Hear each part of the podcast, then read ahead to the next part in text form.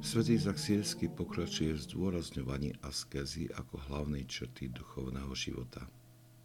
Nabáda nás, aby sme sa vyhli dvom ilúziám.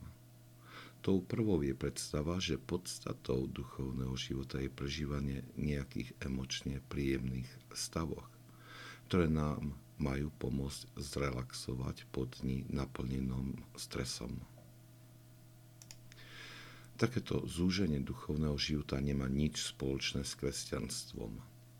Môže poslúžiť ako prostriedok akejsi psychohygieny, ale neformuje srdce a mysel k životu s Kristom.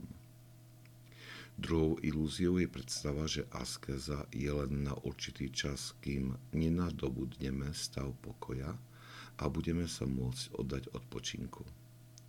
Svetý Izak Sírsky v predchádzajúcich homiliách hovorí, že takýto stav pokoja od duchovného zápasu nastáva až v hrobe.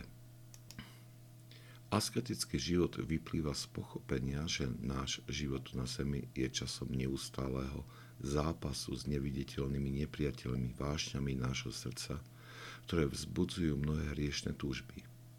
Je to aj čas zápasu o rast v čnostiach a tento rast je bez konca.